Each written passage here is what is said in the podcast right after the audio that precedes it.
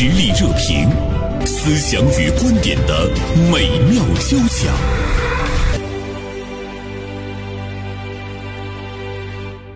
那我也想请二位分析一下，他到底是为什么以这种形象出现在公众面前？他自己结果呢？都说了，嗯他自己都说了，我是小聪明害了我。嗯呃就这个访谈节目是为了挣钱吗？赚流对量、挣挣钱？呃对，因为跑男这种节目说白了，他的收入是很显而易见的。我们不知道他到底是多少收入，但是肯定是第一是快，第二是足够多，呃，第三就像刚才袁生说那样，能迅速的在网络时代积累起意想不到的流巨大流量。关键是他缺钱吗？他为什么要这么挣钱呢？嗯，钱这个东西我们就先不去多探讨。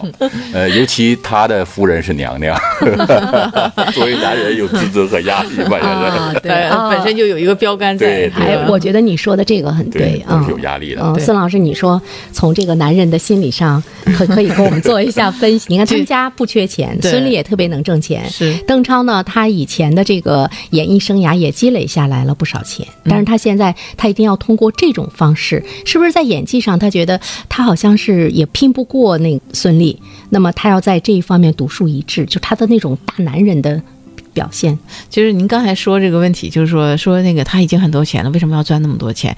其实我刚才就想插一句，就是钱对于呃他们这个级别的演员来说，它是一个身份的标识。它不是说我生活当中真的需要这笔钱，它是一个数字。就是我有能力，呃，对，它是我有一直在挣钱的能力。我是嗯年入一个亿还是两个亿还是十个亿，那这这对我来说是一个荣耀的标签。它并不是说我我就需要我挣一个亿和挣十个亿对我的生活有什么本质上的区别，没有。心理需要是第一。啊，对他，呃我们知道这个马斯洛的需要层次理论说当中，最低级别才是生存和生活的需要，嗯然后高级别的是自我实现的对价值感。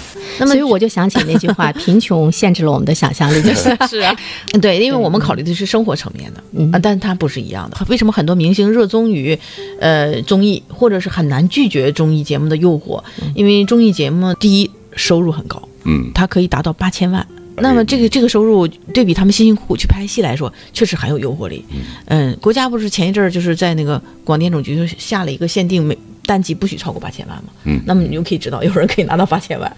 嗯然后另外一个就是综艺节目，大家知道非常轻松娱乐，会很吸睛。嗯对于大众来说，它是普通人可以娱乐的一个非常轻松的方式，不需要用脑子，嗯不需要用智力，是吧？嗯就是老少老少咸宜，所以非常大众化的一种娱乐。而且他是我们娱乐的对象。我第一次看跑男的时候，给我逗的呀，从此我就喜欢上了。你觉得很接地气，我就觉得他让我很太开可爱心了很可爱，是吧？对是呃，但是这个东西，所有人的人的得到和付出都是成正比的，就是一把双刃剑。你得到了名和利，但同时也损害了你个人的人设。我认为也未必。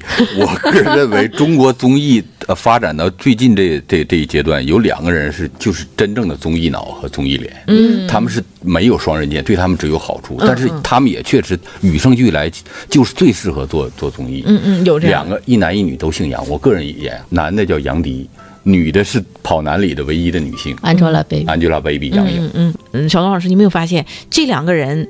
呃，为什么综艺节目没有损害他们的人设？因为他们的实力不够强。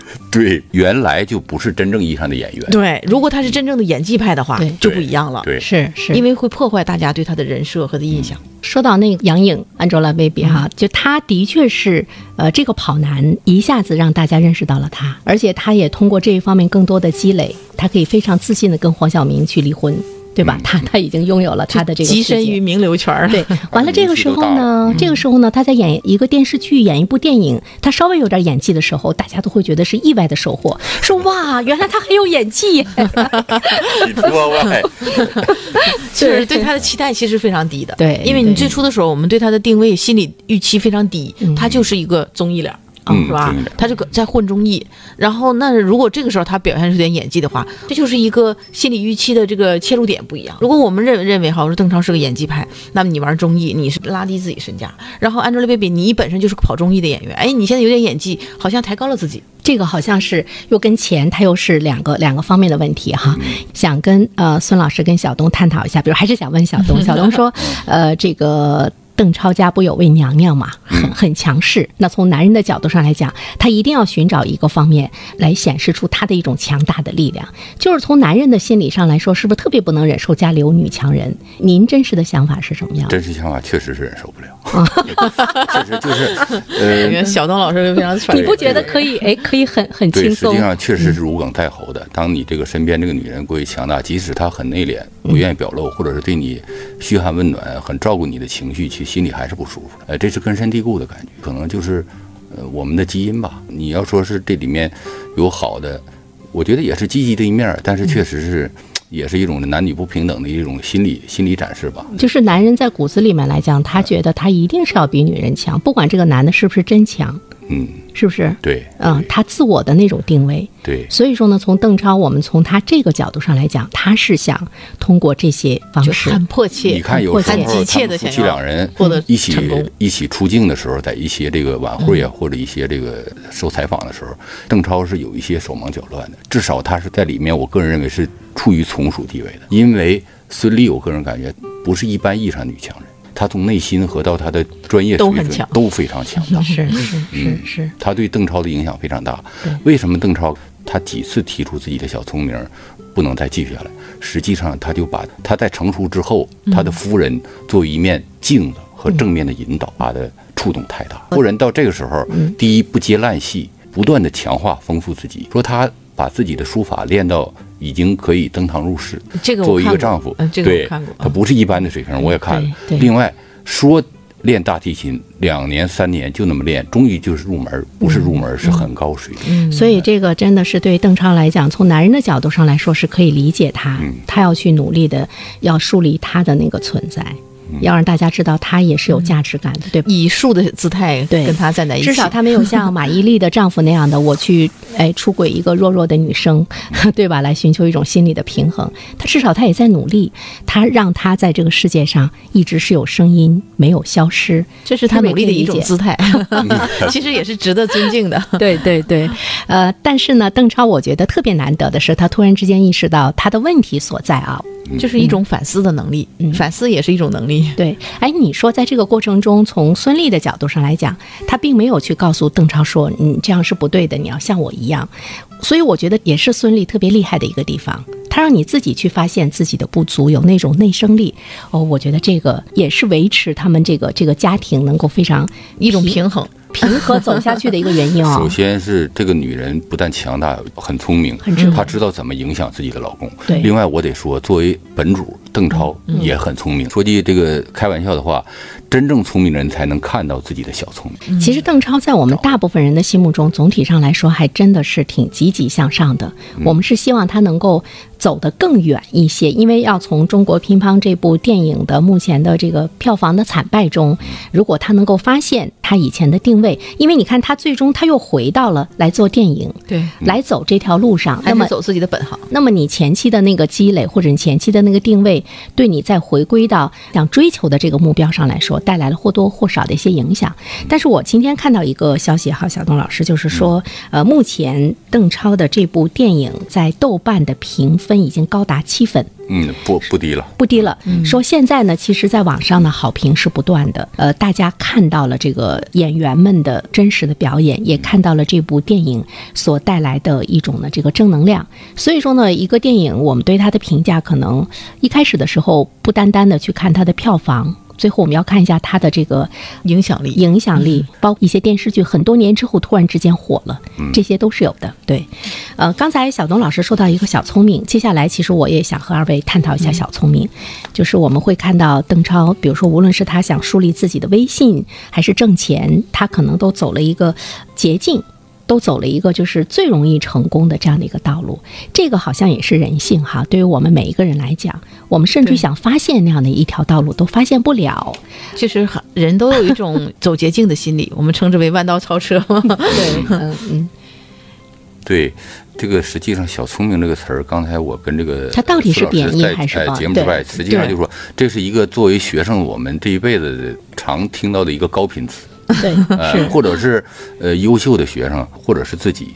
我刚才跟孙老师交流，就是我说这个从小一直到大学，呃，很多人呢在我耳边都说你这有点小聪明，呃，我都甚至于都有点暗自窃喜，是吧？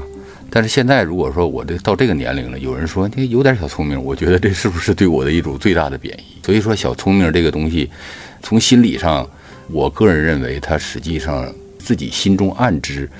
我走的是捷径，像刚才孙老师说的，是就是那种沾沾自喜啊，对，其实是满足了自己暂时的这个虚荣心。对，在小的时候理解的这个小聪明，就是首先我很聪明，嗯，哎，然后呢，我找到了一个小技巧，呃，他理解是这样的。然后等我们成年以后，像刚才小东老师说，成年以后我们不这样认为了，我们把这个小看成格局小、智慧小。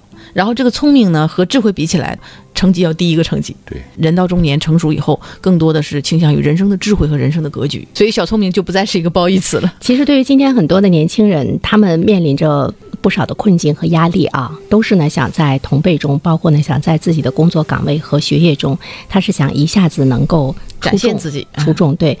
有些人他是在寻找这个小聪明，嗯，所以我们就会说，人生有的时候你走着走着，你突然之间发现最初想出发时的目标是什么？哈，你你忘记了你为什么出发，这个呢都是有可能的。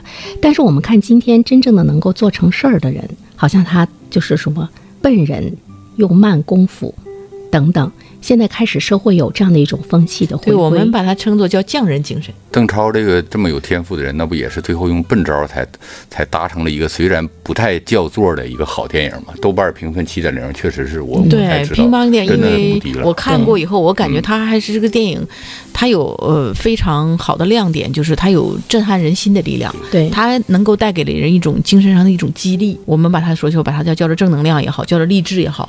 呃，它确实能能触动到我们的心灵。随着时间的这个洗涤，不被票房所干扰，最后大家依然能够念念不忘，甚至认为给予一个比较高的评价。还最重要的还是精神和心灵内核的东西。所以呢，我就觉得，无论是邓超也好，无论是谁也好，就是大家比较熟悉的、喜欢的这些艺人，包括一些成功人士，呃，他们对自身的一种反思，也是值得我们每一个普通人，不仅仅是看他的反思，其实我们也要。回观我们自己，就是我们我们怎么样能够看到别人的成功或者是失败的这样的一个经历，我们怎么样去学习，怎么样去避免啊？嗯啊、呃，所以我们怎么样不去耍小聪明，怎么样坚持自己的目标，呃，少走弯路，这个似乎也是很重要。说到这儿，我就想跟二位探讨什么呢？就是说。